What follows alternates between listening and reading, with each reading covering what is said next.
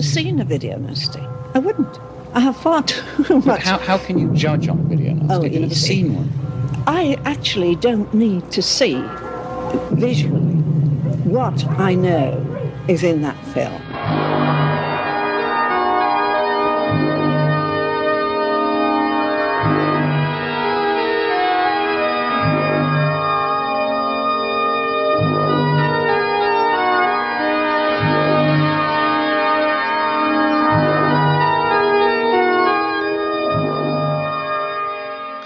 Hello there and welcome to Video Nasties podcast. My name's Christopher Brown.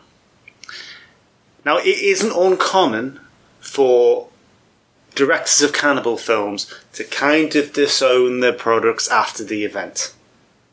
Deodato, as we've spoken about with Cannibal Holocaust, lamented some of his decisions he made in the filming process, in particular the animal cruelty. Lenzi effectively disowned everything that he made cannibal related, with the exception of um, Man from Deep River, also known as Deep River Savages, um, which in itself really is more of a, a western than a cannibal movie. So it's not that surprising, therefore, that, that Jess Franco, uh, a director we have covered in the past and will cover again in the future, is a little down on um, this film. The real reason he is down on it, though, is more to do with the fact that he is against the genre of a cannibal genre generally. We've spoken about briefly the film we're going to talk about today, Cannibals, also known as uh, Mondo Cannibal and White Cannibal Queen, in the past. When we spoke about two other films, or both of which are on the uh, the, the 72 DPP. Cannibal Terror, which Franco supposedly had had a bit of a rewrite of, and also The Devil Hunter, a surreal kind of, I think I described it as trippy back in the day, uh, cannibal movie about, uh, you know, featuring cannibalism, but also a, a monster with bug eyes.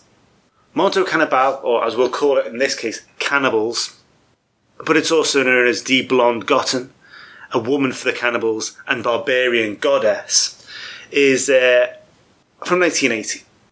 And a far more straight up and down cannibal movie in truth. The film is uh, a mixture of uh, people, you know, getting together, going into the um, the jungle to find, uh, in this case, um, a daughter who'd been lost and then people getting violently eaten.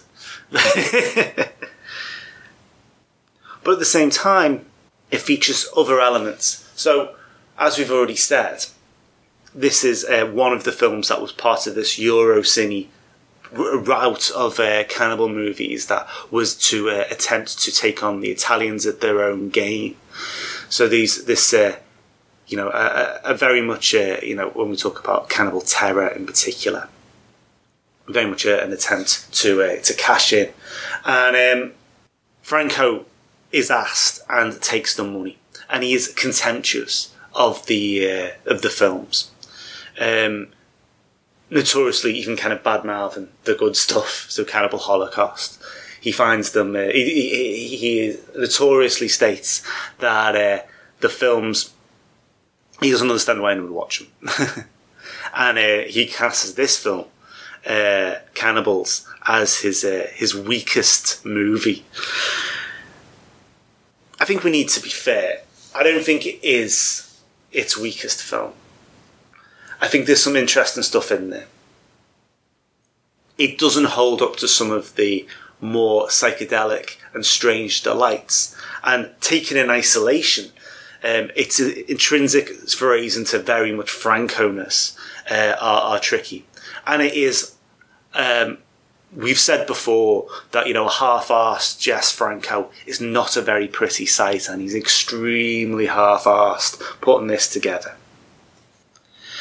in true Franco style he uh, the cast is uh, interchangeable Al Cliver, uh, obviously who appears in The Devil Hunter, also appears in this. Cast members jump between the two films, and the uh, the sets for what they are, effectively a bit of scrubland somewhere, are uh, are used from um, Cannibal Terror. So as we say, a Spanish, Italian, French co-production, I suppose, but it's Eurocine, so really it's French money. The um, those Scrubland sets are actually based in Portugal. Serra de Sintra, which in fairness is pretty clear you're not in Colombia. That's put it that way, and it, you know the the land is very much referred to as the jungle throughout. The story.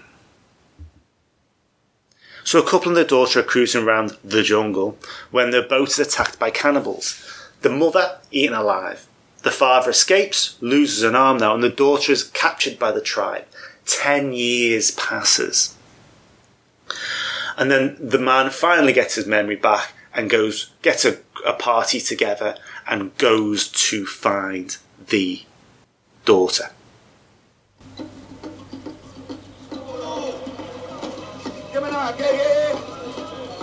Goddess, give me.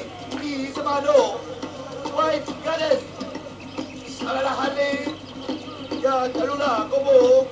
guru.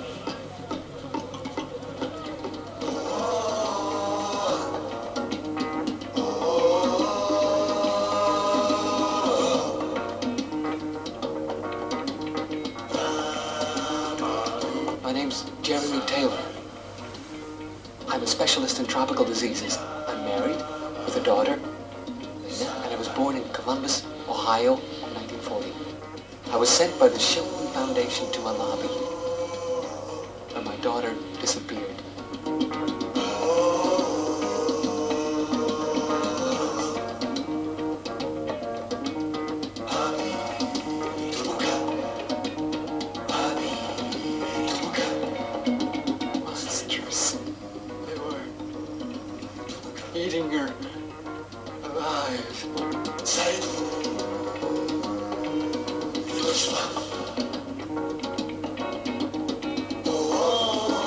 Enemies, the white men, are coming back to our territory.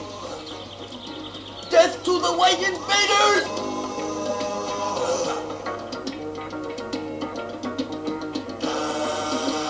I heard some French cries a while back coming from the banks. And the next day, we found a scientific expedition had been attacked and eaten by a tribe of cannibals.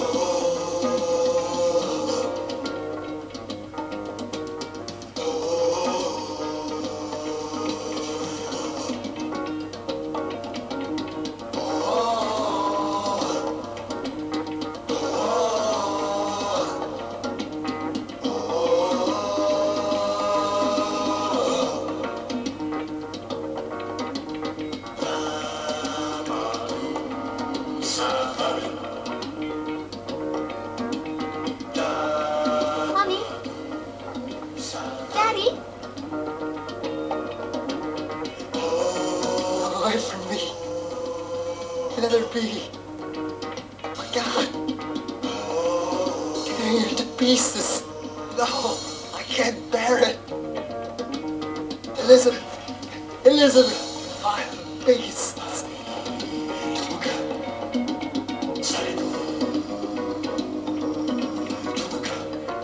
Maria! Can you hear us? Benton! Benton, where are you? Benton! Where are you? amongst and a lot of these um, um, these little nuggets of uh, Franco-ness is from a 20 minute interview on the Blue Underground DVD of this film. But um, Franco, who wrote the script, and as we said already said, is uh, very much against down on the film, um, said that um, the, the the daughter is now effectively a goddess in the in the in the chat in the um, commu- the cannibal community, and um, is played by Sabrina Siani. Now, Siani, um, according to Franco, was very bad. Very bad, quite thick, and very difficult to work with. So she's an Italian film actress, and um, she started in lots of Italian sword and sandal movies. She basically gave up on um, on cinema by the time she's about 26. But um, she, uh, she, and like the majority of her movies are in this period of time, the ages 17 and 20, and she's 17 when she's in Mondo Cannibal. And of course, we also know for a fact that she also pops up in Cannibal Terror. But that's, as we've already spoken about before, this is an example of actors and actresses move between the co-productions to get it out as quick as possible. All on the same locations, you know, they all film at the same time. Anyway, Siani's um, acting style is um, a little vague, shall we say. Um, she spends a lot of time staring into the distance, um, and she has her boobs out quite a lot. Um, and um, yeah, bit creepy, bit young, but there we go. Al Cliver is really the guy who does a lot of the heavy lifting in terms of trying to get the storytelling done. He um, does as best he can. Obviously, he, he he spends a great deal of the running time trying to hide the fact that he hasn't. Uh, he obviously hasn't lost an arm, so uh, it's all it's all the old classic tucked into the jumper kind of thing. I said before that um, there's an element of half-arsedness about Franco in this film, and certainly in, in moments it's surprising how he's obviously rushed it as quick as possible to, to get it done. Including, we see moments in this jungle tribe, uh, junk, you know, a community that somebody has written um, some graffiti into one of the trees, you know, like carved your initials, but obviously it's it's it's, uh, it's anglicised in it writing, you know. So it's, it's obviously some Portuguese teenager's car, probably him and his girlfriend's um, initials into a tree. And Franco was going, ah, fuck it, it don't matter. And just ignored it, and not even tried to like crop it out the frame. Just like, fuck it, it don't matter. Now, I said before that um, Franco, there is elements of the film that are worth talking about, that are interesting. In particular, shots of slow motion. Now, Franco repeatedly uses slow motion throughout his films, whether that be through in the camera, so the, the film slows down, or you know, at certain points in, in some of the other films, he characters actually move slower and almost like try and create the same effect, you know, in a in a dramatic sense. And in, with this film, he um, we see uh, a young, you know, the, the when the feasting happens uh, of, uh, of other people, the, the camera slows down, zooms in, and you get this kind of psychedelic surrealness, which very much sits within a realm of, of what makes Franco interesting.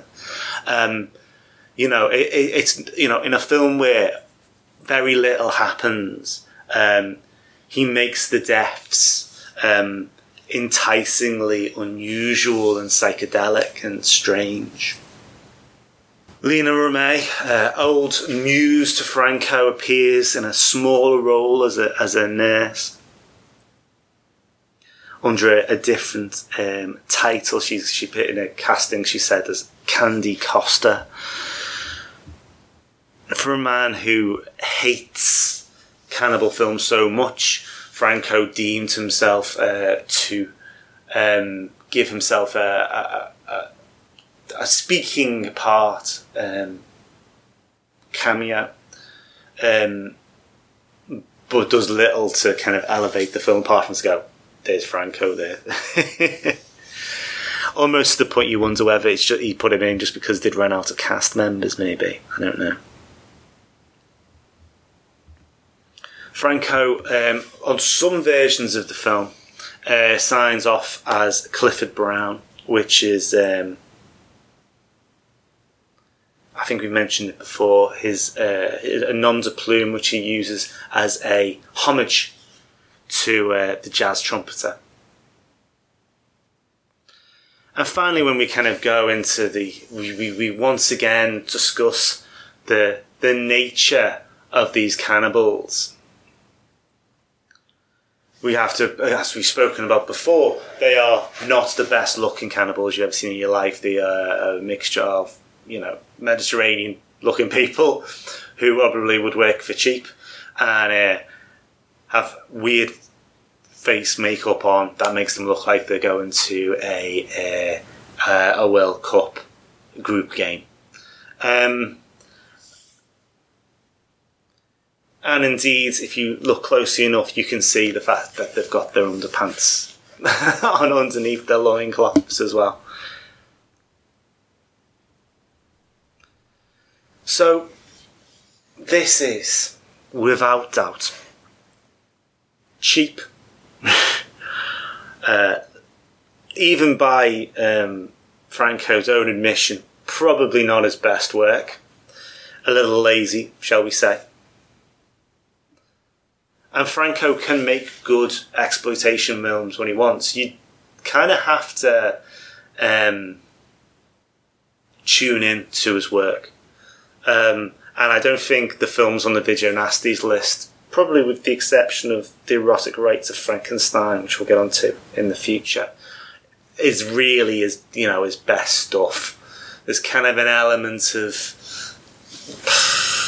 will this do? Particularly when you're looking at things like, you know, as, as women in prison movies, although there's some fantastic shots in that film. And, um, you know, obviously cannibal films. But, and I will say this about cannibals. Despite its issues, and there are issues, and of course, as I said, you can't really um, can't really criticize, you know, anyone kind of saying, "Well, I don't like this film." You know, if the director doesn't like it, why should you? It's for something like that. It's actually quite watchable. It's uh, reasonably entertaining. There are worse cannibal films on the list, and I'd argue Franco's made one of them. But um, still, it's uh, an unusual, uh, fun little uh, little romp. Certainly something that is um, give it a go. If only for the the weird flesh eating scenes. Um, although you probably will be overly distracted by the um, cannibals and their strange, unusual makeup. Cannibals was released on pre-certificate video twice, allegedly 1981 Cine Hollywood VHS and uh, ECV VHS. Was seized, was not prosecuted, uh, and is available now in the UK. Uh, from well, there is a DVD. I don't know how easy it is to get hold of. Um, called uh, from Hardcore. Do you remember them? Um, it's uncut. Um, and is also available on a Blue, Gra- Blue Underground from the same from 2007 as well. So um, so the, there are options there if you if you're looking. Um, I would imagine you'd be able to pick it up for very little, and despite the fact that the um, the hardcore um, DVD uh, looks like absolute shit on the cover, it's actually a decent enough transfer, so it looks pretty good. So it's definitely worth picking up for a few pounds if you've got the time or the inclination. Thanks, Professor. Well, let's hope that our sacrifice will help you find your girl.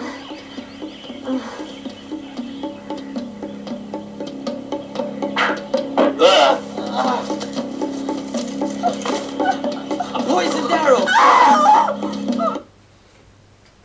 So yeah, thanks very much for that. Quite short today. Um, we've covered a lot on Franco, uh, and we've still got more of his stuff to come. So yeah. Um, so I thought, you know, let's just get this this done. Although to be fair, back in the day, some of these old, old video nasty podcasts were barely twenty minutes. So you know, how, how tastes change, eh? Um, next week, um, on the list, it calls it Communion. But uh, you will know it and almost certainly know it better as Alice Sweet Alice, the slasher film.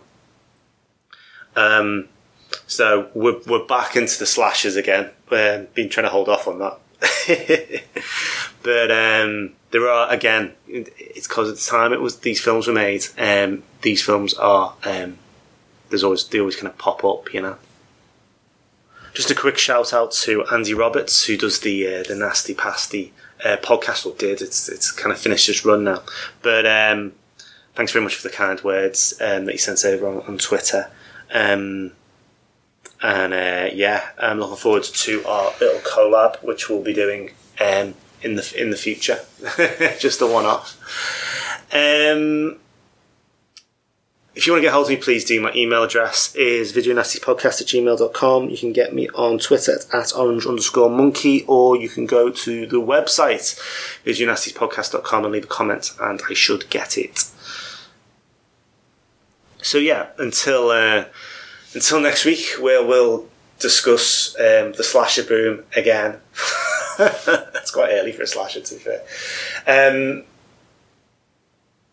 Take care, and I will speak to you soon. Goodbye.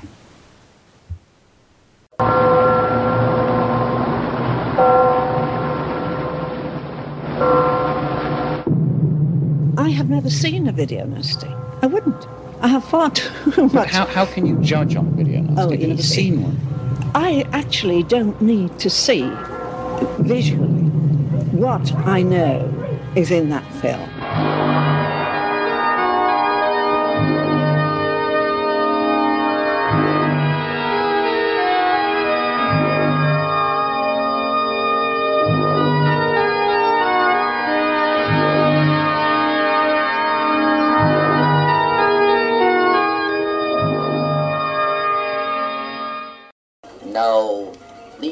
Of my hands out of it.